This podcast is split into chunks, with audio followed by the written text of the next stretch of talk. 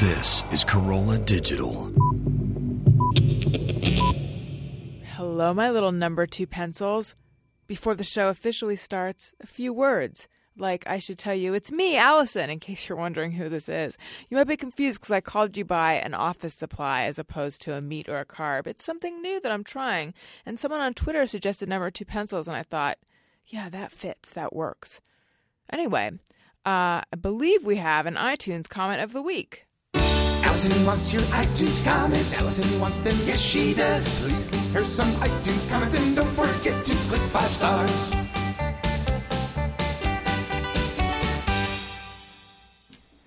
All right, our iTunes comment of the week comes from Handle Woman, and it is titled, Oh, My Dear Alison. I'm a desk jockey with an IT job, and I truly enjoy listening to your podcast. Not only are you intelligent and witty, but I appreciate how articulate you are, even when tackling personal and potentially embarrassing topics. Thanks for brightening my day. Please keep sharing. I will definitely be listening. P.S. As a fellow female, I am still surprised sometimes by Aunt Flo and her crazy antics, even after 30 years and three kids. Your candor was enjoyed, and my prayers are with you. Smiley face. Winky, smiley face. I've never heard you pronounce emoticons before, Gary. I think that's Um, our first one. I know, I know. Well, thank you so much. Handle woman, is that what it was? That was that was a sweet comment, and I think my favorite part is that uh, this period thing just won't die, and Gary can't get enough of it. Am I right? you can't hit your button and then stare at me and sigh because the audience can't hear what's going Yes, on. they can. Now they can hear yes, it. they can. I had it open. I've listened back to these. They can hear my sighs. Okay. I have no. I have nothing nice to say, so I'm deciding not to say anything at all. Oh, Gary. Didn't you have older? You have sisters, right? I have one older sister, but she's so much older than me that I never really had to endure this. She's, she's 16 years older than me, so Oh, all right. Say no more. That explains why you are so uncomfortable with with um with things that are so just natural and female and earthy, earth mothery, goddessy, all this stuff. Oh, don't roll your eyes at me. I'm just kidding. You know that. I don't know if you're rolling your eyes at me or if you're rolling your eyes at the whatever the No, hell was is going you. on. Oh, it was. a little bit. I wanted to blame it on all the other stuff going on. That would have been nice. There's stuff going on, you guys. I don't know what it is, but I see people walking around. That's basically what it is. But usually there's no one walking around when I'm doing this. It's distracting me. I think we have time for a fan phone call. On a fan, fan phone call. Allison wants to thank you all. On a fan, fan phone call. I believe we'll be calling Luke. Hello. Hello, is this Luke? Uh, yes, this is. Hi, this is Alison Rosen from Alison Rosen is your new best friend. What? Yes, It is? It's- Are you serious? I really am. Wow, I thought this was my friend Mike. No. Wow, you really sound like Alison. Wow, it's really you. That's crazy. No, no, Gary's here too.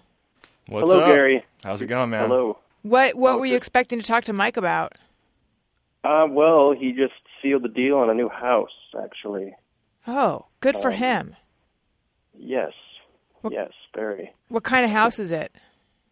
Um, it's well, it's a small, quaint little house in the valley. Um, used to belong to an old lady, but she uh, Died. moved on to a different place, a different house, um, home or something. Yeah. Like moved on to a different home in heaven, or she just lives somewhere else. Uh, look, yeah, no, not in heaven yet, but uh, somewhere else. You know, Mm-hmm. I ex- the interesting thing is that I expected that you were going to say that Mike was calling you to talk about drinking some beers or something, and then when you said that Mike was calling you to t- because he just bought a house, it just made me feel really old. Yeah, I know. It's it makes me feel like a loser, to tell you the truth. Do you not own property? Because I don't own property. I don't. What What's your story? What's your story, Luke? You know, you know, um, living with living with the rents Ah, still, and um, just working, trying to save up to make the next move. yeah. And uh, that's where I'm at. so you're living with your parents now. Did you move back with in with them, or did you never move out? I actually did move out to go to school, college, and then I moved back in. I did that Yeah. for a little while. It makes you feel really pathetic, right? Totally, totes. Yes, I did that uh, when I moved. Yeah, I, I went to college and then I came back and lived there for a couple years. And then I moved back out. And then when I moved back from New York, when I moved to California, I, I went back. And that way, that was even harder because then I was old. But I was out pretty quick. But still, yeah, it never makes you feel like, oh, this is exactly how I planned it.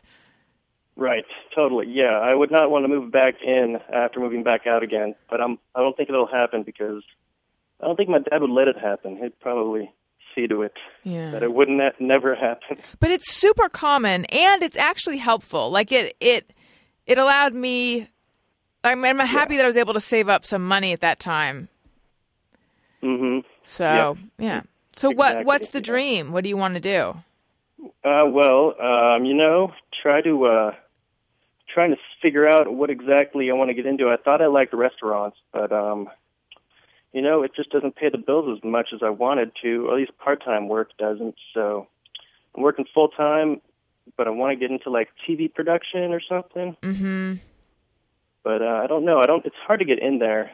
So once you're once you're in, though, you're in. But it's uh, hard to make that step. So it's like I've had some interviews here and there, but uh, right now I'm not really working there. But I'm working at a you know related to that field, but not quite related as much as I'd like. So I'm just getting money, saving up a little bit. That's wait you're working related to the field but not really what is that what what does that mean Well, yeah. Well, the company I do, I work for, we uh, we upload movies to the internet. You know, so like iTunes. So you work for itunes No, well, not for them, but the company that is goes similar through them. huh Hmm. Yeah. Are you a raging asshole? Because Gary and I had some experience with something very tangibly related to this, and it was very difficult for us. Am, am I? No, I'm no. I'm not. I'm, I'm not an asshole. I know you don't seem that. like one at all, but I'm just saying our limited experience with people who upload things via Oh. a service to iTunes has not been positive. Well, I can tell you the people around me in my office, a few of them are assholes, and I've. I don't know. They they've actually become nicer, but a few of them are still just the same. So. Yeah, what is that about? I feel like Gary wants to say something. You're Yeah. vastly underselling How awful it was how for us. How much this sucked. I just I just used the service again today and had to tell somebody that it, our thing will probably go up in the next 36 to 72 hours. But keep in mind that the last time I said that, it took 29 days. And that's a true story. That's not exaggerated Oh. one bit. Yeah. Right. Yeah, they, I could see that happening in the upper departments because it seems like one person says one thing, but they don't know that he said that, so they're telling this person on the other end that this is going to happen when Yep. really they don't know anything. They're just peddling bullshit. Yeah, and there's some long hours going on for some people, but uh, or doing two jobs, so they're getting uh, getting crazy. So, Luke, do you have a um uh, um are you in love? um, no, but I have a date this Thursday. That's exciting. What's Yeah, what's what's the story with the date? Where'd you meet this lucky person? I'm trying to be so Um, gender neutral because I don't know if you put it in ladies or men. Oh, she, uh, it's a lady. I assumed, but I just didn't want to assume. Oh yeah, of course. Um, yeah, she, I met her at the place, the restaurant she works at, actually. Oh, Um, yeah. that's that. So this is a this is a date that is not born of the internet. Congrats. No, yeah, thank you. Yeah. Um, yeah, my first time actually getting a, a number out to somebody that worked somewhere, and they they took me up on it. So, yeah, here we go. Well, that's awesome. What are you guys gonna do? You know, probably go to lunch. Um, and she works later that day, so just play it easy. Have a little cool, low key date, and or low key lunch. Mm-hmm. I guess it's a date, yeah. And uh, Yeah, it's a lunch date. it's a simple lunch date, yeah. So nothing too crazy. Well, that's and uh, that'll be, you know.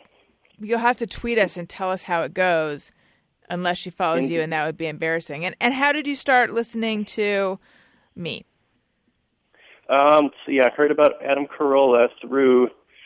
Uh, I heard Adam through Dennis Prager, even though I, I knew about Adam before I knew about Dennis.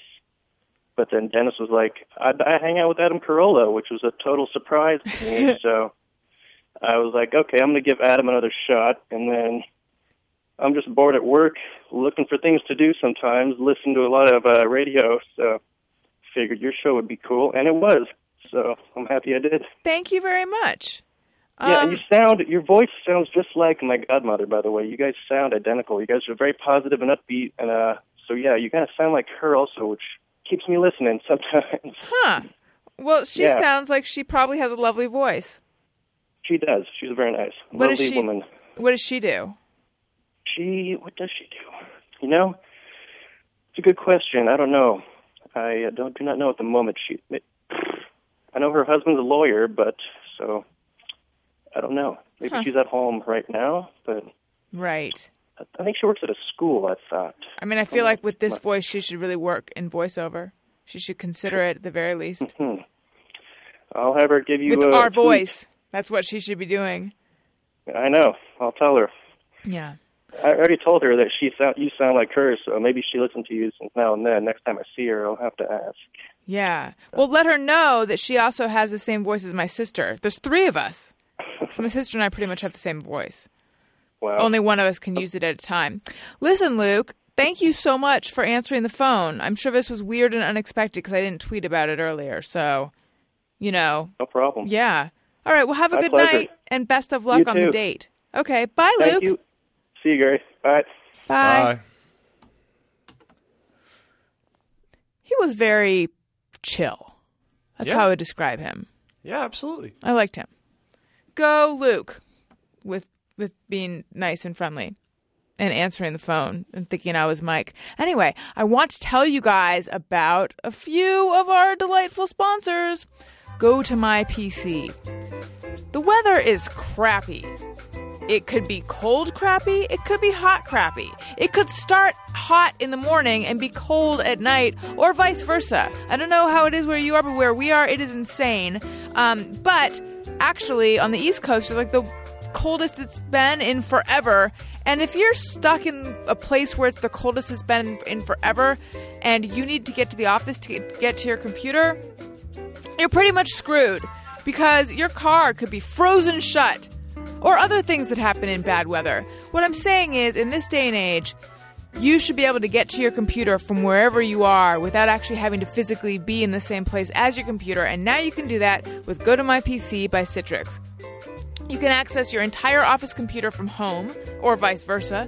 You don't have to risk a dangerous commute or worry about falling short on a project. Go to is a secure remote access tool that allows you to connect to your office computer from any other computer or mobile device. You can access all of your work files, programs, and network from wherever you are, whenever you need to. Um, be prepared. Set up Go to My PC today. It takes just a few minutes and it's really easy to use. Try Go to My PC free today with a special 45 day free trial just for my listeners. Visit gotomypc.com, click on the try it free button, and enter the promo code Alison. Then download the free app to your iPad or iPhone. That's gotomypc.com, try it free, promo code Alison. Also, Vistaprint. Vistaprint is a place to go where you can get customizable marketing and promo things for your business, for your brand, for you. And as I've said before, and I'll say it again, you are your brand. Uh, and there's all sorts of things you can can create at Vistaprint. But what I want to point you guys in the direction of is th- their calendars. I'm a big calendar fan. I know that everyone has a calendar on their phone. Um, well, I assume that you have the kind of phone where you have a calendar on it. It, it's 2013. Of course you do. But I think it is super useful to be able to just look at my wall and see puppies, but also know what day it is and also know what's going on. Uh, and you can get all sorts of calendars at Vistaprint. You can include personal photos, text, images, and captions, notes for special dates, any starting month you want. It, they're fun, unique, and affordable, and it makes a great gift for customers, friends, and family. Again, I've said this before that if there was a, uh, if if a company gave me a calendar, I would use it. You know who hasn't given me a calendar? Anyone. No one has given me a calendar lately. What is up with that? Wall calendars, desk calendars, poster calendars, wallet calendars, magnets, and cards. They have it all. Choose from hundreds of calendar templates. They're easy to design and order. And there's a special offer right now. All calendars, including wall, desk, poster, wallet, and folded, are 50% off, and you get free shipping on your entire order if you spend more than $30. Visit www.vistaprint.com slash best friend to get this incredible offer. Just go to www.vistaprint.com slash best friend. And this is a big deal. Satisfaction is guaranteed. If you're not happy, they will make it right. No risk. Everyone should have that. Also, you guys, Valentine's Day is coming up soon, and you don't want to screw this up. Now, you're probably thinking I'm going to tell you about flowers or chocolate or something sweet. I want to talk about sex. Go to bettersex.com and learn how to be a star in the bedroom. Because you might think you are right now, but are you really? I mean, really, are you? I mean, even if you're good, you can always be better. BetterSex.com has dozens of videos of real life couples, steamy, demonstrating tips and techniques that will rock your partner's world. And there's also webinars and expert advice brought to you by the Sinclair Institute, America's trusted leader in sexual health. At BetterSex.com, their slogan is More Sex, Better Sex, More Often.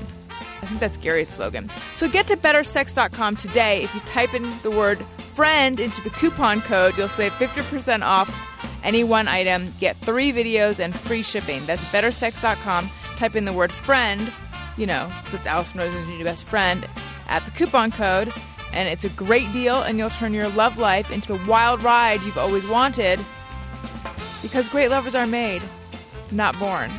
But maybe you've been born a great lover. I mean, who's to say? I'm just saying you could be better. And that's pretty much what I say in the bedroom, too. I'm like, you could be better. Anyway, it's here, you guys. The episode with Rory Scovel. He's possibly the nicest person I've ever met. And I feel like I've said that before, but he's really eh, actually, you know what? I'm just I'm stepping on myself because at the beginning of the episode we talk about how nice he is, um, because he's just that nice and funny. I'm I'm gushing. I can't stop saying stuff about him. I just like him that much. Okay, here we go. I love you guys.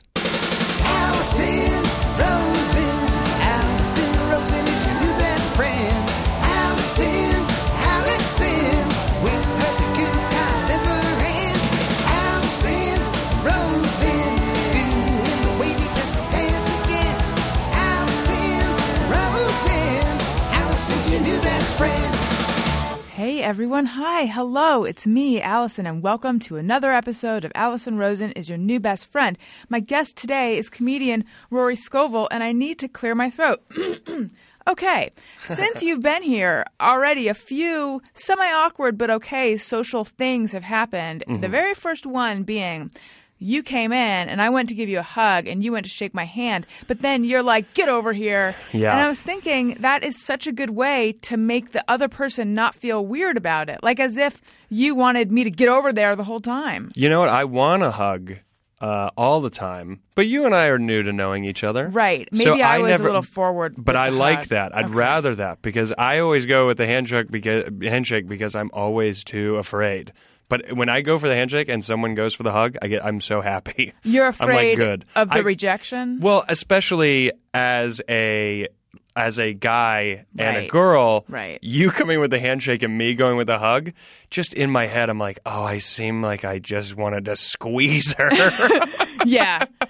You're right. Well, see, but you can pull it off, and, and I hope this doesn't sound too forward because you're an attractive, non creepy guy. Thank you. But there's been plenty of creeps who've been in here, and I feel like they they should stick to the handshake instead of whatever and they're going they're- mega hug. Yeah, right out of the gate. Right. Yeah. And then sometimes people do the hug where it's so kind of austere that it's like I feel rejected by that hug. Like thank you for the very like I'm not even going to touch you with my arms, a light tap thing. Yeah, I've seen like- that happen with other people. I've seen like that the person kind of react that way. Yeah. I saw a hug happen where I saw the person's face. The person hugging was really like, "Oh, come here," like giving a good hug. Yeah. And I saw the person's face and arms. I was like, "Oh, they do not want that hug." I've been that person where I think if I'm like tired or I don't know what, but just my social sense isn't quite calibrated, I'll kind of go for the like hold hug and Yeah. they're just going for the I don't know you that well hug and then I feel like ugh I was trying to get some comfort that what was I doing? yeah. My description made it sound a little more pathetic than it was. It I- was meant to just be a slight awkward thing, not a sad please love me world kind of thing that it really is. When I uh the the this sounds like a weird humble brag, but it's not. Okay. Um, but this same scenario happened uh, when I did Conan. Mila Kunis was the guest, Mm-hmm. and uh, it's the first time I've done something where people, the guests, actually stayed and like watched the comedian. And so after after we were done taping, I didn't know if the the cameras were still taping, like during credits or stuff. Right. So she was walking towards me, and in my head, I was like, "There's no way I'm going." Hug style, Uh-huh. and there's ever going to be footage of her with her hand out to shake my hand, and I'm like, "No, you hug me." So from that point on, I'm always, especially if it's a woman, I'm always just like, "I'm going to wait and see what they do. I'm going to see what's happening." And all right, okay, Would it help you and your kind if I were to be like, "Hey, Rory, hug," yes. to just announce my intention. In fact, from now on, that's what we're doing. Hugs. that sounds good to me. Oh, now talking to you is reminding me of another awkward situ- They're not that awkward, but another another thing that happened. Um, so you and I first met on um, Doug Benson's. Uh, Doug Loves Movies Yep. podcast. And then we also recently did um, the movie Interruption. Is that what he calls it? Yeah. Where we Doug watched, Benson's bringing us together. He is. Thank you, Doug. Um, where we watched Love Actually and interrupted it with Zach Galifianakis. That was so fun. He's so funny. Yeah. And Doug and me and you. Were you nervous during that show? I wasn't nervous during it, but I beforehand wondered should I be what should I be doing to prepare for this and then afterwards I thought that was that whole it was really fun Yes. and really for me entertaining because I was laughing so much while other people were you know interrupting but of course I also was keeping a, a little bit of a tally of like how much of the things I'm saying are Yeah. and am I taught well the funny thing though is that actually Doug the first time anyone has ever said anything like this to me as a performer Doug was like don't feel pressure to talk a lot I loved that. that was yeah. Yeah. Because I love Mystery Science Theater 3000. Uh-huh. I watched it all the time. So doing shows like that are my favorite. Watching a movie and doing jokes. The only thing I love that he was like, it's okay to not talk a lot and just kind of watch the movie. The only thing about that type of show is you do, if you do think of something to say, you have to full on commit and say it. Yes. And the bad part is like on stage, if you do that, then you're like, oh, no one thought that was funny. You can riff and get out of it. But with that, you have to sit in your bad joke Right. because you can't keep interrupting No, the movie with like, can't. well, I thought that was funny because blah. Unless someone makes fun of you, Yeah. then you're trapped in it. I I feel like I had about three or four where there was just no reaction. I was like, oh, I should stop. I I stop. see. I feel like the audience, like the audience, had an energy of their own. Where at the beginning they were laughing a lot, and then I felt like we got into a part of the movie where like they just because people were saying funny things and they just weren't really reacting. Like I think they just were laughed out for a stretch of it. Right, they're don't just know. into the movie. Yeah, but I do feel like it's a special kind of skill to be able to do. Like, it's a special kind of skill. but something that made me realize that was when we just saw a woman in bed and then Doug made a fart sound. And I thought, oh, yeah, that's the perfect kind of joke for this. Yeah, That hadn't occurred to me. right. But when Zach did that thing where he was opening up the candy and it went really like crinkling for so long, um, and then when he was like, he's all, and then was biting M and M's, I was like, I had thought of doing that. Yeah. but I feel like he can pull that off better than I can. Yeah, I, I thought it was so funny how long he just kept doing I know. Because I, I know what you mean. I'd be like, oh, if I did that joke, I probably would have done it for like a second. I'm like, "Mm, get it? Yeah, yeah. I mean, like, I can't tell which side of the funny slash annoying uh, thing I'm on. yeah.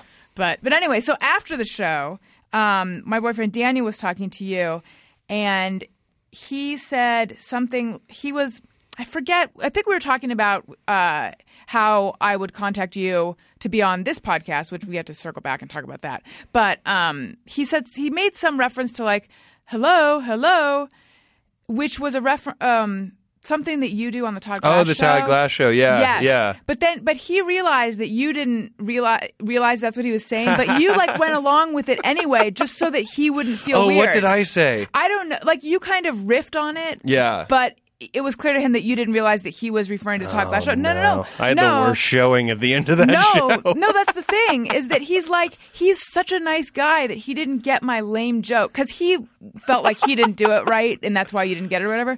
But he's like he's so nice that he wanted he went along with my thing so that I wouldn't feel weird about it. Oh, so man. we think you're the nicest guy ever. I'll take and you it. are. I'll take it. And then it cut, and then you see footage of me in the car. And I'm like, who is that hello thing? who does he think he is? I'm just the He biggest says ass. hello to me. Yeah. Well, so a second ago we were talking about the fact that I said to you, "How do I get in touch with you for my show?" Yeah. Now take it away. Well, I uh, and and it, it was so strange that it stumped me because I was just going to give my phone number, um, or, or just like text you, and the only reason I I made it weird when I was like, oh, I don't know if I should give the number was because I I didn't want to put you in a position of where you're now giving. I would then have your number, mm. and it's it that's so weird to me that that was I, I think it's kind of a weird thing of me to be like oh that's the math on that social equation Right. when really it should have been like no here's my number Are Who you really are you saying it's weird that you initially thought she's a huge star? I'm just Rory. when in reality we're the same? Because I, take offense at that. well no I thought I thought I thought it was just I was like oh, I don't want to ever get, put someone in a position where they're like oh now I have to share my phone number And the I was funny like, thing oh, is, maybe I would have no problem with that. It's more putting someone in the position where they have to call. I feel like in this day of phones, well, except texting is fine. now. Right, right, But in this day of phones, I don't know. Like, how many times have you been booked on something that's not TV via phone?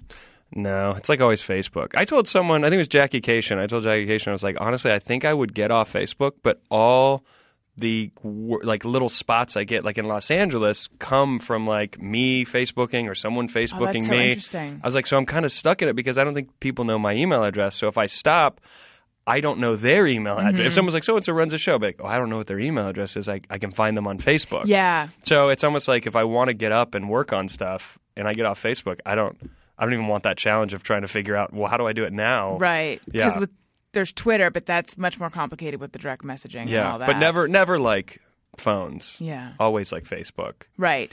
Right. Yeah, because I think that the actually trying to book someone for your podcast on the phone would involve you then listing a bunch of dates and then them having to look at their calendar and then call you And it's also very I feel like we're this new culture of like we don't want to be put on the spot to solve anything in the moment. Yes. And That's we're- why we're instant messaging is too it. hard for me. Instant messaging is becoming like, oh god, I have to have this conversation. It's Like, well, you don't really. like, you could just not respond. Or Somehow like, that somehow it's like the minute that thing pops up on your computer, it's like the person's in your living room peering at you. Yeah. It's crazy. Yeah. the I just had someone Facebook me. I do not like, even though I'm saying about bookings, I'm not good at Facebook messaging.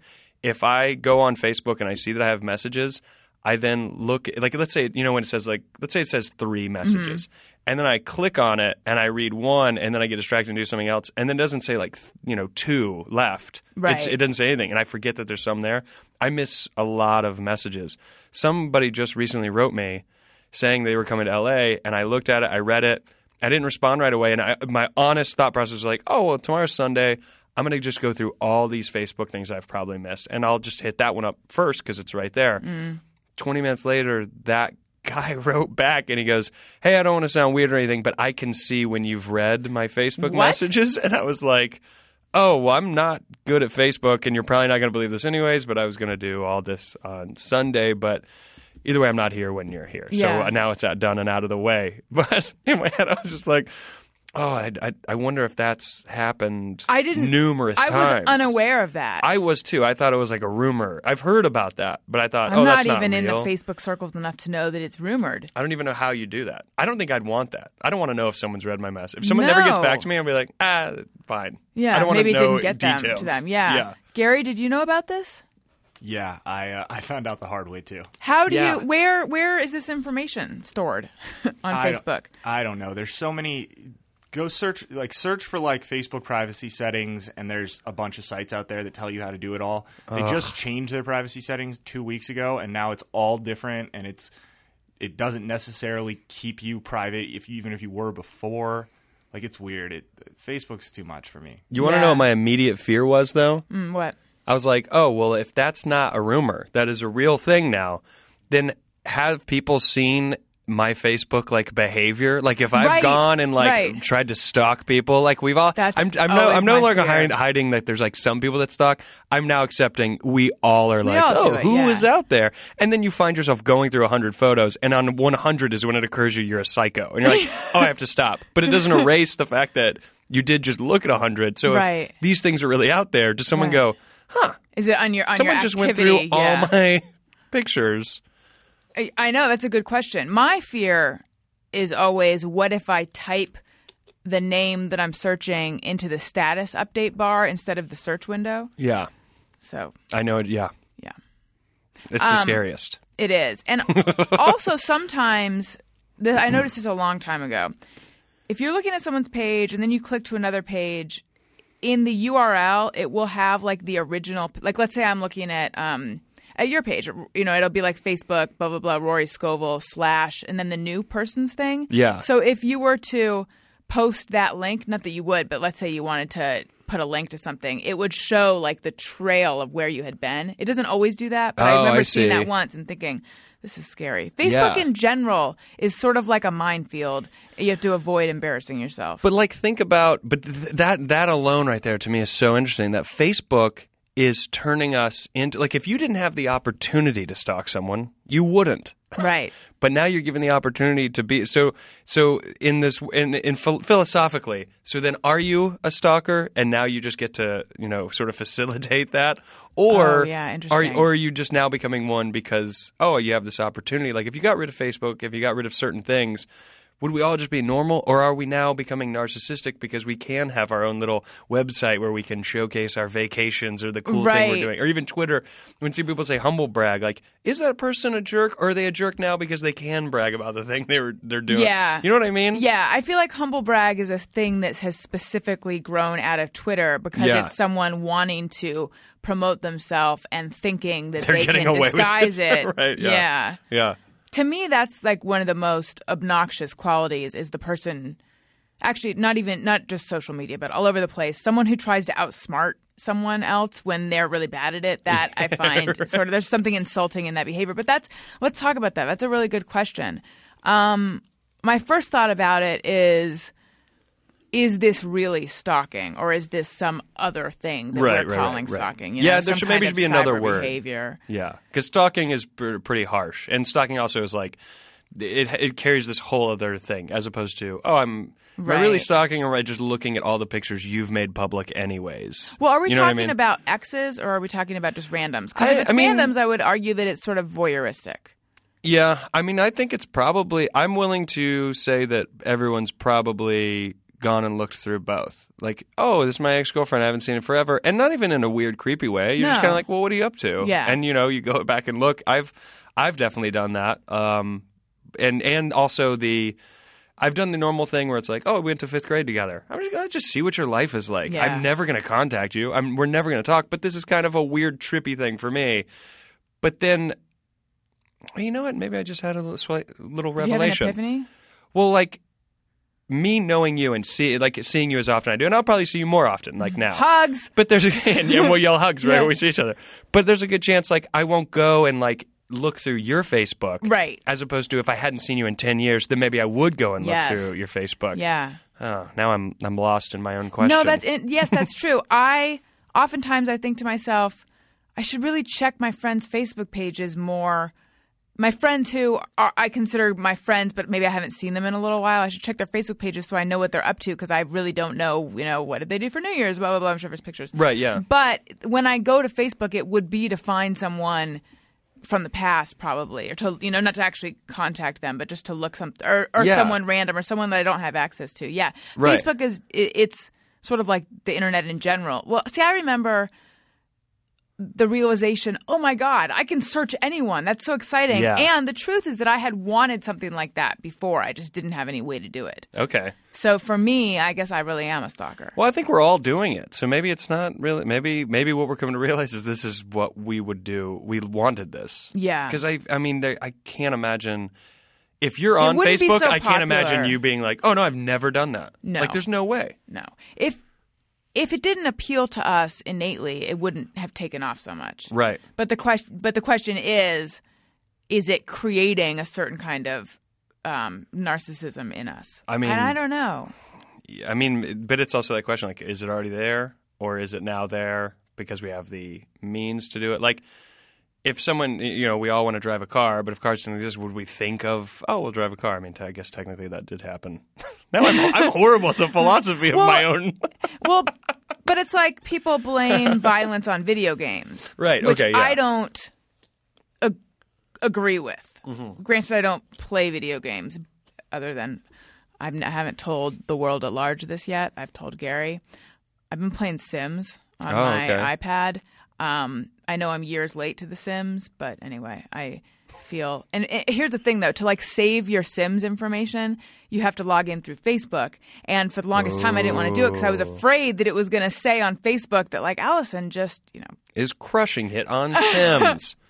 Alison is spending most of her time on Sims. No, it'd be Like, like it'd be like Alison bought a dog and can't find it and is now googling how do I find the dog I bought on Sims. Alison is thinking of texting her sister who has done Sims to find out how she makes a banana bread Yeah. thing to complete a goal. Our computers are exposing the true us. Yeah, it's it's sad. But anyway, yeah, but I I feel like no, the reason people respond to video games is because there's a violence in us that we don't get to, you know, uh, exercise in any way. But that's like kind of the aggression and violence is in human nature, and a video game, I think, is a good way to to you know blow off some of that steam Get for lack out. of yes for Yeah. lack of a better word Yeah. like to sublimate it as a um i don't think it creates violence in people i don't know though i wonder if there are studies that have more information about that that i would find credible what are your thoughts on that Um, I don't know. I I feel like, I mean, think of how many people play super violent video games. I mean, Right. it's such, it's like a billion dollar industry, and I mean specifically games that are probably violent. Mm-hmm. That much money. I mean, if that were true, if you really could blame the video games, then I don't think we'd be as civil as we are. I think it'd be you, you'd have more, you know, school shootings, or you'd hear it'd be more free. I mean, it's already way more frequent than it needs to be, Yeah. and often that's an excuse. But if you're saying that's the cause of it, and that's and it's you know it's going to cause that in other people, I'd say well that's probably not correct because it seems like then it would be happening way more often. It seems Yes. like you have to. I mean, every single person that's done a crime like that, something horrific like that, there's something off about them, and it probably would have happened whether a video game Right. influenced them to do it right or not. right because these horrific crimes were happening before Right. video games and i wonder what were they blaming you know back then shooting galleries or Yeah. something um so rory scovel where are you from I grew up in South Carolina, Greenville, South Carolina. Mm-hmm. and Um, yeah tell me Okay. Uh, I grew up there and I went to college uh, in Spartanburg, South Carolina. And then when I got into stand up, uh, I moved to Washington, D.C.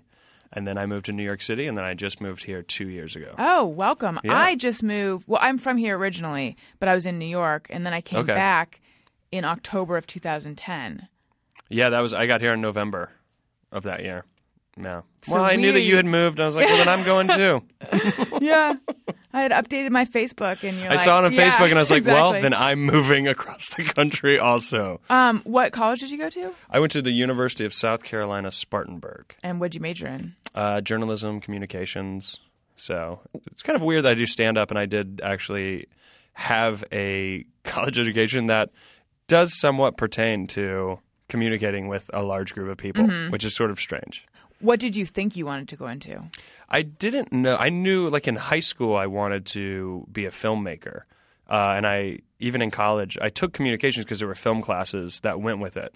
And then it was somewhere in college where I was like, "Uh, this just isn't, I can't picture how I would do this. It seems like I'm just dreaming something like impossible. Um, and then when I got out of college, I was like, I just worked at a news station, like doing doing camera for like a studio nightly news, you know, like local news kind of thing. And uh, that was just to have a job, but also because I was like, ah, this kind of pertains to maybe what I'll go into. There's a camera, and it is journalism. Maybe I'll go down Did you this think road. you'd be behind the camera in front of it? I w- always wanted to sort of be in front of it, um, but I was like, ah, you know, maybe I can figure out this world of how things run. I am very interested in editing and, and stuff in film in general, and I was like, well, I'll, I'll try to. I probably won't be a filmmaker, but maybe I'll do something that's close to doing something like that. And then uh, when I tried stand up, I just had so much fun doing it the very first time that I did it that I was like, oh, I'll give this a shot. And So I moved. My sister lived in D.C., so I moved to D.C. and she got me a job so I could have some money.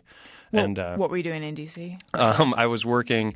I was a desktop support specialist, which Oh, is really just a fancy word for secretary. I sat at a desk, answering phones, surfing the internet, doing whatever the people in the office What needed. kind of business It was was actually it? for the uh, Department of Defense, but it was a government Oh, wow. contracting like firm. So it was, I think it was like healthcare related uh, stuff. Well, I know that it was.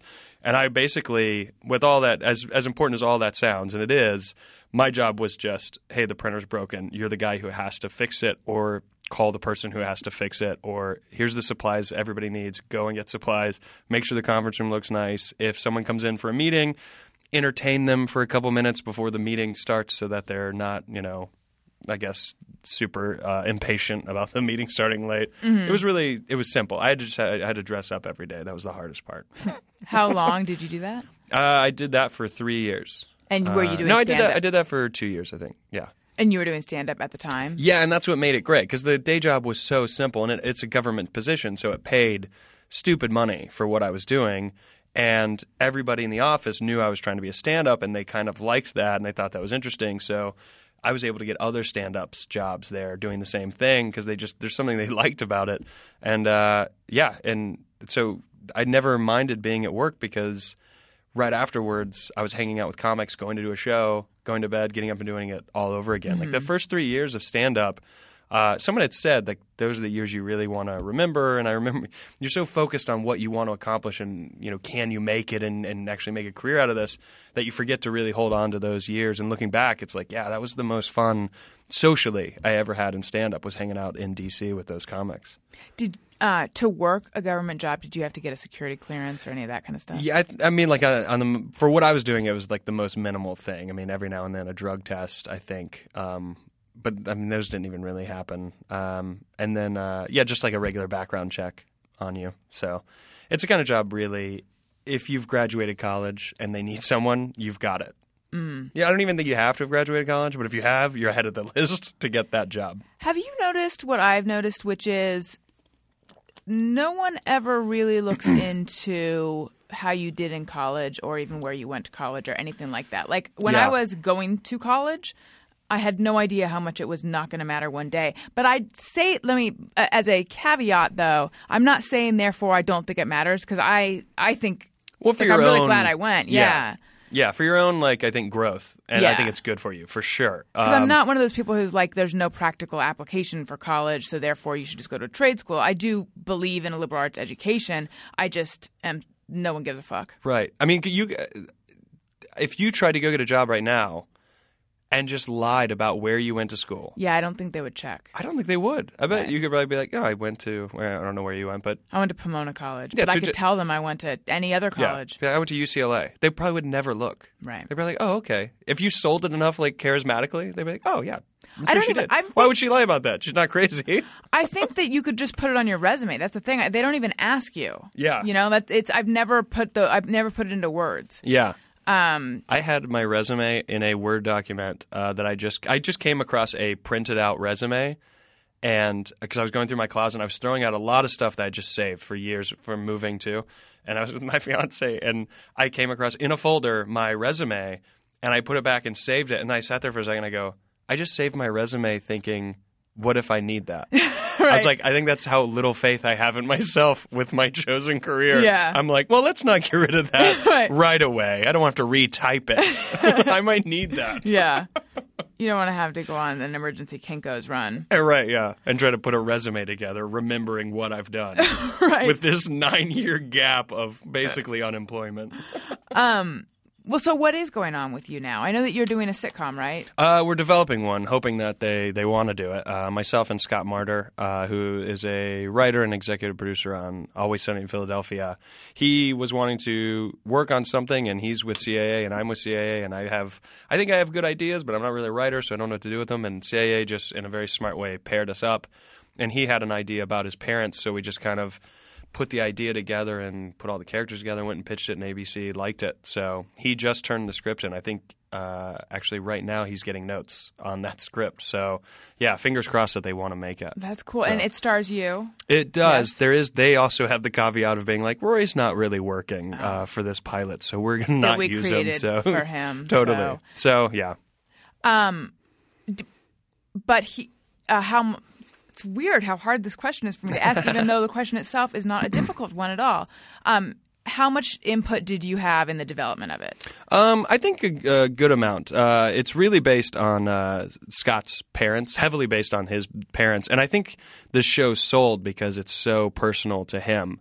Uh, so I kind of helped him define some of the characters and add some what if this, what if that kind of stuff. It was really the first time I've worked with someone where it just felt so natural because he's so funny, and I think he feels that I'm really funny, and I think it was just this perfect collision of I'm great at pacing around saying what if, but I don't know what to do with that what if if you like it. And he's great at going, I know where to log all the what ifs and I know how to pick out which what ifs work and add my own input. So it was, it's, I, I would say that uh, we, we, you know, we, we met for about a week or two weeks and just every day worked on this idea and then uh, just went out with it. What ifs meaning like he would say, you know, here's a a premise, and you'd say, well, what if? Yeah, and back and forth, and I'd say, and I would come up with like dialogue where I'm like, ah, this seems like probably something that would happen maybe in episode five, but what if the dad said this to the son, and then he would just write it down and be like, oh, that's great dialogue, or oh, I can share, sharpen that up, or he was also great at going, no, it's not funny, in which case I'm like, oh, great. Because I'm horrible at going, what should this character's name be? And that's three days wasted that I wonder what the character's name should be. And he's great at going, well, let's just move on. Let's not care. Or, oh, that's a good idea. Let's go down that path. And I'll just go down it. So, yeah, Scott's been a really great sort of captain of this team, And- keeping my head in check. The general, the show, the show. Well, what I read on Deadline Mm-hmm. is that it's about uh, like a type A overachiever who moves back in with his parents to take care of them. Is that right? Yeah, everybody, all of them are. His parents are both only children. He's also an only child, so uh, their sort of uh, issues fall on him because there's no one else in the family. There's no cousins. There's no uncles. It's all him having to deal with it, and the, their the the amount of uh, stress they're causing him and his wife are sort of breaking him and his wife up, and so he's going to go home and put an end to all of it. And he kind of comes to realize that he's just as screwed up as they are. Um, so yeah, So he goes home to kind of have a standoff. I mean, like you're. yeah. And why are they putting stress on? They're ju- because they're newly retired, um, and so they've come to realize that even in their retirement, they're starting to hate each other as a couple. And he's like, "Oh, we'll get a divorce." And they're like, "Ah, we don't." It, it- what I like about the show is that we want to make sure that the parents aren't just deemed like here's young people thinking older people are crazy. We kind of want to give both sides because I think there is both sides. I think when older people say, "Ah, you young people, like you're you're this way," and it's I'm not always like, "Ah, you're just old." So I'm starting to realize I'm 32 and I'm starting to realize like, oh, some of the stuff you say is right, Yeah. but also some of the stuff I say about you being crazy is also right, and that kind of was. We're like, It's oh, well, so that's uncomfortable that realization. it is. It's, it's weird because you. so I think it's- nuanced. I, I feel like it's in the 30s that that happens. Yeah. Because now you're old enough to see that you think teenagers are crazy. Yes. But you're also young enough to remind yourself you don't want to sound like a 50 year old person Right. who's like just mad at teenagers. So you're still like. All right, some of the stuff, but I get it because I probably did it. Mm-hmm. Yeah. then, and it's you're almost right in the middle. yeah, of, Yeah. yeah, not knowing whether to relate to the parents or the kids in a given situation. Yeah, and you don't want to be the uncool person who just thinks the kids are always the problem. You're like, and you, you're. I think you're more honest about like, well, the kids aren't always the issue. Sometimes you adults are crazy too. So, with that in mind, we were like, ah, it seems like sort of a perfect foundation for this show is that perspective. So- And is it um, single camera or multi camera? Multi camera. Mm. yeah, multi-camera. Yeah.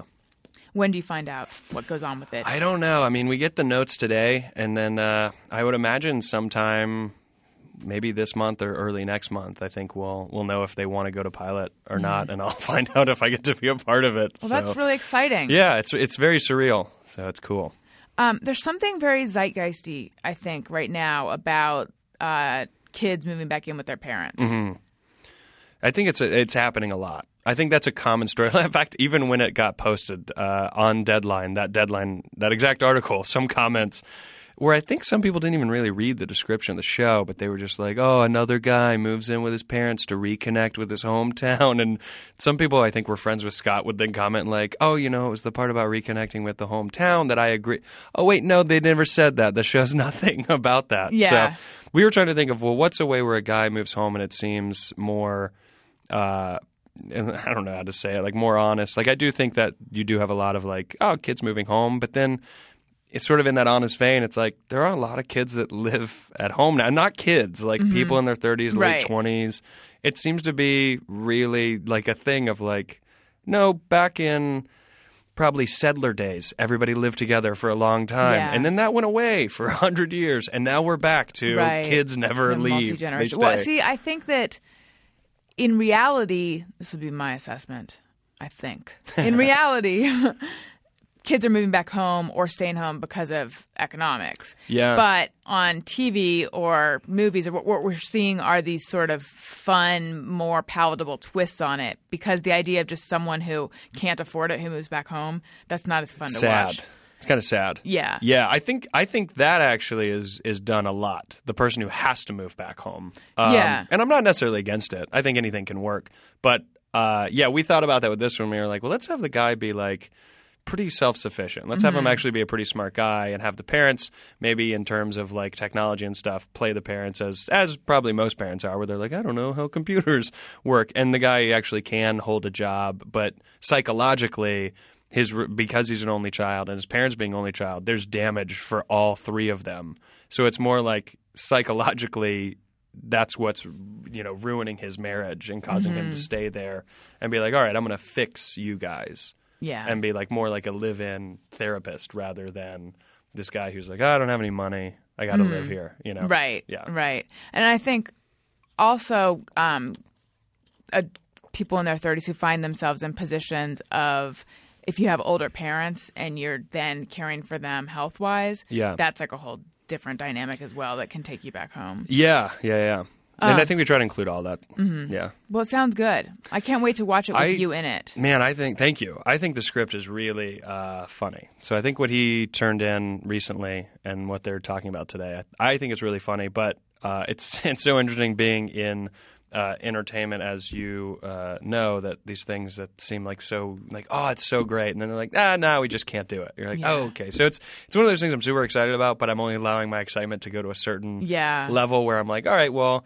I'm keeping everything in place. I'm still doing my normal stuff, and I'm not like letting myself go into the Right. fantasy of, well, what would life be like if I could have a job like this that I would love? You know, Yeah. I, I won't let it happen. So, Yeah. Yeah. I had, um, do you know who Sara Schaefer is? yes, yeah, yeah. I had Sara in here, and I forget exactly what we were talking about, but um, she, her, like expectations and excitement level about her new show are sh- you can tell it's so like she is so keeping that Yes. on, in a realistic level Yes. there's no part of her it's like woohoo i have a show you know Yeah. which i'm like that you should feel like congratulations that's so great you know Yeah. but it's just like you never know till da da da like Yeah, which I've I sa- get, I'm you I'm uh, very good friends with her boyfriend uh, Scott Moran, Mm-hmm. and uh, so yeah, I've, over like the past probably two years or year and a half, I've seen like how she maintains.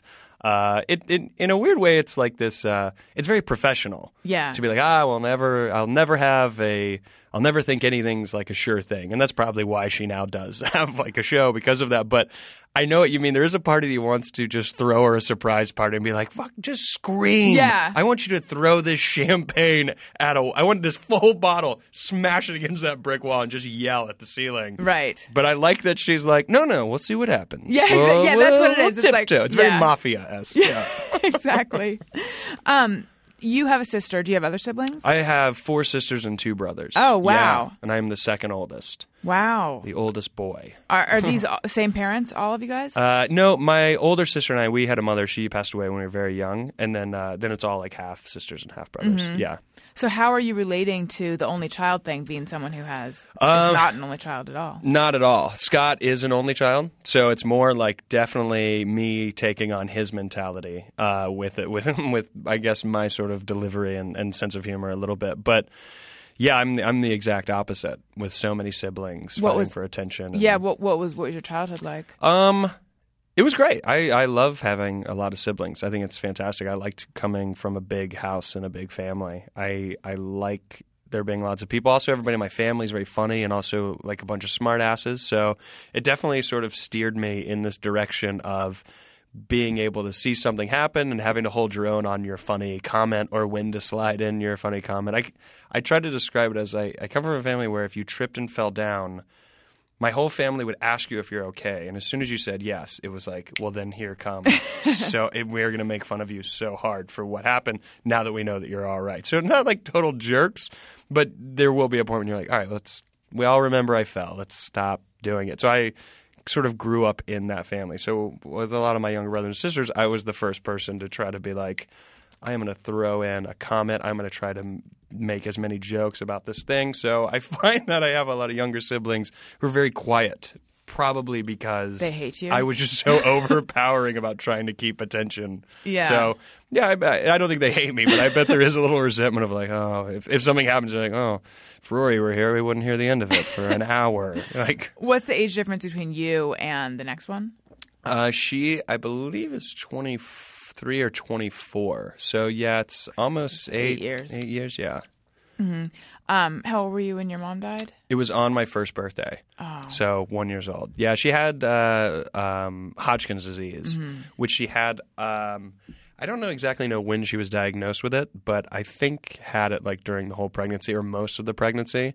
So it was uh, once I was born, I because I have no memory of this, so it's like family telling me. But I think she stayed in the hospital or was in and out of the hospital. I'm not entirely sure.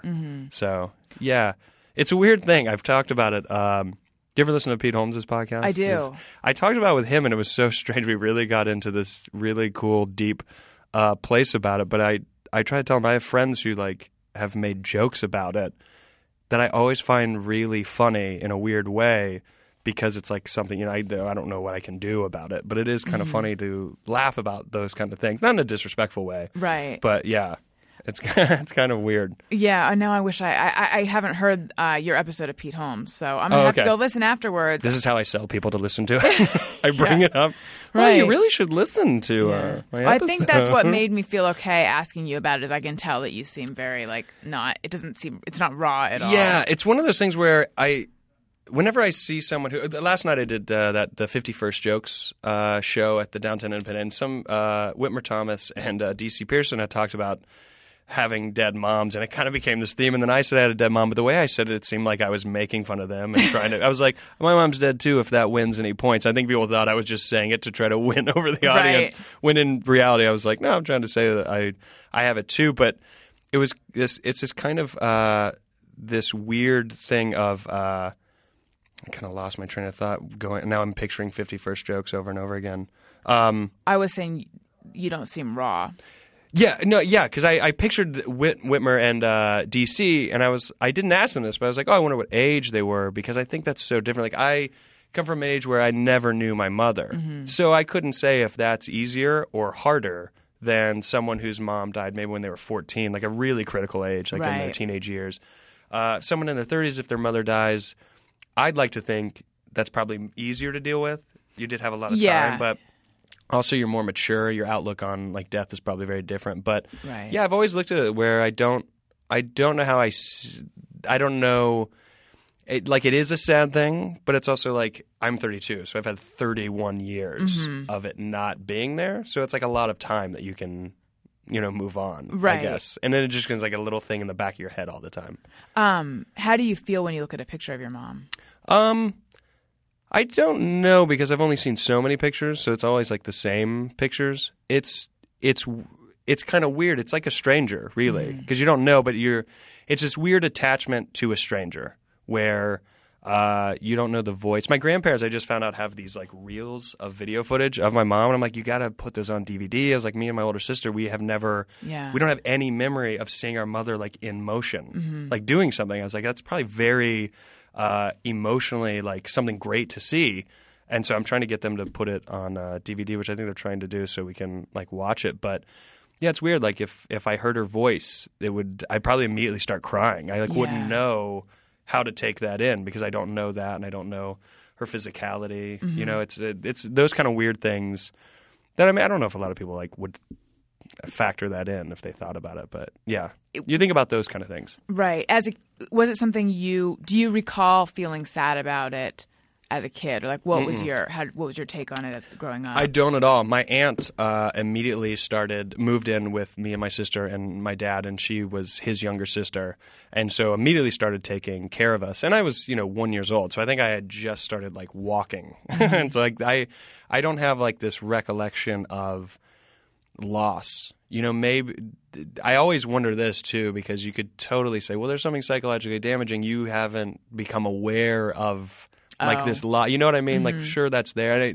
who knows? Like, if I have a breakdown one day, I could maybe attribute it to that. I don't know, but Keep it in your back pocket. yeah, it's one of those things where I'm like, I don't really know um, because my aunt immediately moved in, and started taking care of us, and she was very much like from a very early age saying, you know, I'm your aunt, you know, making it very clear I'm not your mother, I'm your aunt, and your mother passed away. And as a kid, you eventually, I feel like I remember even as a kid, uh, I became more attached to my aunt, who when my dad remarried, my dad uh, remarried, I think when I was seven. So when my aunt before before my dad remarried, my aunt had moved out. And I remember her like coming back to visit and when she would visit and then leave, she like moved to another city. When she would leave, it destroyed me. So I equate right. that in a way of like, oh, that's probably Some what that feelings. you know. I'm probably attributing it to that, Mm-hmm. and that, those are very vivid memories. I remember it very clearly, like what that felt like. So when yeah. she when she left. like when she would leave, yeah, yeah. What and I remember like? I mean, it was just like devastating, just heartbreaking, because this was someone who like you know raised you, yeah, it was like a mom. and I and th- yeah, and this is someone, and you're like, I want to say I was maybe uh, six years old, and she had taken us to she she lived in Florence, so it was like a good three three to four hour drive away. And she was leaving this one morning, but she was taking me and my sister to school. And I remember the whole ride to school. I knew that she was leaving because this has happened before, and I knew she was leaving. And I got out of the car, and we were like walking up. She was walking up to yeah, uh, at school. You had to get in line for your class, so it was like kindergarten through fifth grade. And I remember I was holding it in. I was just like, I'm you know, going to class, everything's fine. And I just like broke into tears and I dropped my stuff. I was like, I don't want you to go. And she like had to. leave. And I look back on that now and I'm like, like that was so much like for me to deal with, but I can't imagine for her what that must like a little kid saying that to Yeah. you and you have to go and you're not coming back for like months to visit again. You know what I mean? So I would say the going back to the question of like, do you remember that thing? I would attribute it to those moments for sure, mm-hmm. because I think that's probably as close as it would feel. right. You know, yeah. Right. So she lived with you till you were six. Is that what you said? I think so. I don't totally remember. I think yeah. I think I want to say six or seven. And- so I was in second grade when my dad remarried, so I would have been seven. And I know that that particular instance I'm talking about happened in the first grade. Um, And so, did yeah. did she move out because your dad was going to remarry? I think so, and I think it had gotten to a point where because she moved in with us, started taking care of us right out of college. So this is like someone who's like, I'm going to go to college and I'm going to be a teacher. and I'm going to do this and this, and then immediately was like, I'm putting everything on hold for five Yeah, straight years. right. So I think it had gotten to a point where you know she needed to go get uh, more school and then like get like into her teaching program and start her own life. So I think that's more what was happening. Is yeah. she still in your life? Oh yeah, very much so. Yeah, yeah. And how did you feel when your dad got remarried? Um, I never have. Uh, I don't have like this. Like, res- I always thought about that. Like, I don't have like the TV style. I hate you. You're not my real mom. Yeah, I don't think I'd ever really. I. I mean, sure, there's a lot of instances, and I. I don't necessarily think that my family is like super close, but I never had like that sort of typical teenage outlash of like, "You're not my real mom." You know. You know. It's. I. I haven't been like that. So yeah. Um, there's one more question about this, and then we can move on to lighter things. Mm-hmm. Totally. No worries. Do you think that the way it affected your dad, um, and I don't know how it affected your dad, but do you think the way it affected your dad affected you? Because, like, I know that. So, my mom lost both of her parents when she was 31, and it. I think her her mourning um, was kind of wordlessly passed down passed on to my little sister who was like two at the time just i think just my sense is that in a way that it was traumatic for her not just sort of you know everything that happened but i think that for a little while, my mom wasn't there as much. Right. For a while, my mom wasn't there as like much, you know? mentally checked Yeah, out. Yeah, yeah, yeah. Um, as a kid, I can't say. I mean, from what I'm told from my family, I mean, you can imagine it was devastating. I mean, that's Right. what a horrible thing to go through. But I don't know. I don't have any memory of like what uh, being so young that I guess when I can really start remembering stuff, maybe I was around four when you really maybe can start to actually have a memory of things mm-hmm. happening. So around four, it had passed for about three years. So my earliest memories aren't are more of like fun, like lighthearted, you know, um, being a good dad. But uh, yeah, I don't, I don't, I don't know if I can relate to that specifically, like what you're saying with your sister. Um, Right. because I don't think I remember him checking out mentally because I think he might have been over that phase. Not that you ever get over it, but over had that some time initial. to Yeah, I mean, and that was a time frame where I wouldn't really remember my youth, anyways. Right. So yeah, Right. And what's the age difference between you and your older sister? a year and a half. Yeah. So, okay, you went to DC and then you went to New York to continue pursuing comedy. Yeah, yeah, yeah. I was in a position where I didn't know if I wanted to move to Chicago or New York, and I was about to move to Chicago, and uh, I did the Seattle Comedy Competition, and I had gone. I had a really good first night in that competition. That was the only night like there were industry judges. You know, when you always hear that, it's there's no industry people, but I guess this night there was like legitimately industry people. And it ended up getting me like some meetings that I was way too. I didn't understand meetings. I know how to like compose. I didn't even know what to be prepared for but it was enough in those meetings for them to be like, well, yeah, we'd like to see you doing stuff. And, you know, if you're in Chicago, it'll be harder than if you're in New York, where we, you know, are, in, or in LA. And I was like, oh, I'm not going to move to LA. But Because it just seemed too far. it seemed too far. And I also, even though I was so immature and didn't really understand my career anyways, it, there was just something instinctually that I was like, ah, it- LA feels like towards the, when you've got it figured out. Yeah. And I was like, and, you know, I'm doing stand up. I know, you know, from what I've heard, New York is just more for stand up. So it just made sense. Also, already being on the East Coast, I was like, we can drive four hours north as opposed to flying across the country. So, yeah. right. Were you already with your um Yeah, fiance. We, we met in uh, uh, DC. So yeah, we already we had just started living together, and then I was like, we should move to New York. And she's more of a stage actress. She Mm-hmm. loves like Broadway and stuff. So she was like super into it, and I think wanted to live in New York at some point, anyways. So where in New York did you guys live? We started in Hoboken, New Jersey, um, and then we lived in Bushwick, uh, Brooklyn, and then we lived in the Lower East Side. Um, always when we lived in Bushwick, we lived with two other couples in a uh, loft. Mm-hmm. So there were six people, three couples. It was like the worst sounds kind of scenario awful, you could yeah. ever like an artist loft, one of those in. sort of yeah. things that you look at it and you think humans shouldn't live like this. Yeah, super artsy. I mean, it looks nice, but after like two months, you're like, oh, I'm starting to see the flaws. This is not Yeah. good living at all. Right. Were there parties there all the time? My experience of Bushwick Yeah. lofts is that there are always things happening. Yeah, there Fun- were there were fun, always parties in other things. other places, and I think I had maybe just gotten to an age where I just wasn't into that Yeah. uh, anymore. And also, I don't know, I was really having fun doing stand up. So I I don't know how you feel, but I I I almost miss certain elements of New York the way I miss the way I was talking about DC. Like there was like that mo- every time in stand up, at least in DC and New York, you are living in a moment in time that you you don't realize till you're not in it Mm-hmm. anymore. But New York was so fun. I yeah, I definitely miss New York. In fact, people, just a few people, a handful, two maybe, might just be one with a couple different screen names who get up my ass about how they'll be like, "Did you ever live in New York?" I can't tell because evidently I talk too much about it. But fuck you, it was a large chunk of my life. Yeah. and the person I was before I moved to New York and who I am now are pretty different. I mean, and that might just be based on the big chunk of time that it was Because of New but- York. Yeah, but it's Yeah. like I spent a lot of my 20s in New York, so for me it's special. So fuck off, people. I think if anybody thinks you talk about New York too much, they didn't live. They've never lived in New York That's because you just can't talk about New York enough. Like New York is amazing. It's Mm-hmm. the most fun city. I haven't been to every city, but of the ones I've been to, it's Yeah. the most fun city I've ever been in. So what what made you decide to move here then? Um, you I love think- it so much, can't stop talking about it. No, I, could, I had to get out mafia stuff. Um, I uh, I think I just got to a point where I, I now had uh, uh, reps who could you know get me into this TV film world that I wanted to be a part of. I mean, going back to like college where I want to be a filmmaker, and I was like, oh, you know, I maybe I won't make films, but I'm definitely in a position where I can audition for stuff. Not that I get anything, but I, you know, I said to my fiance, I was like, now it seems like a time to go. If this window's open, I've seen this window close for people who didn't move, and I was like, we can always move back here easily.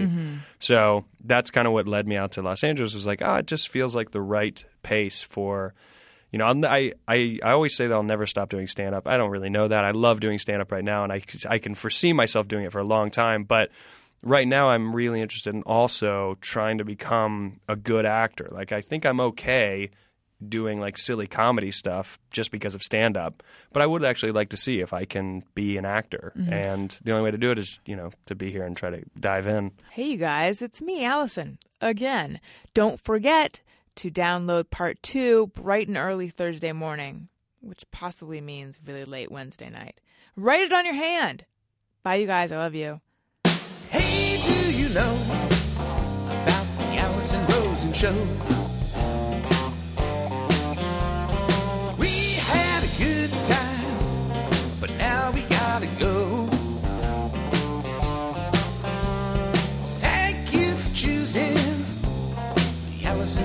Show.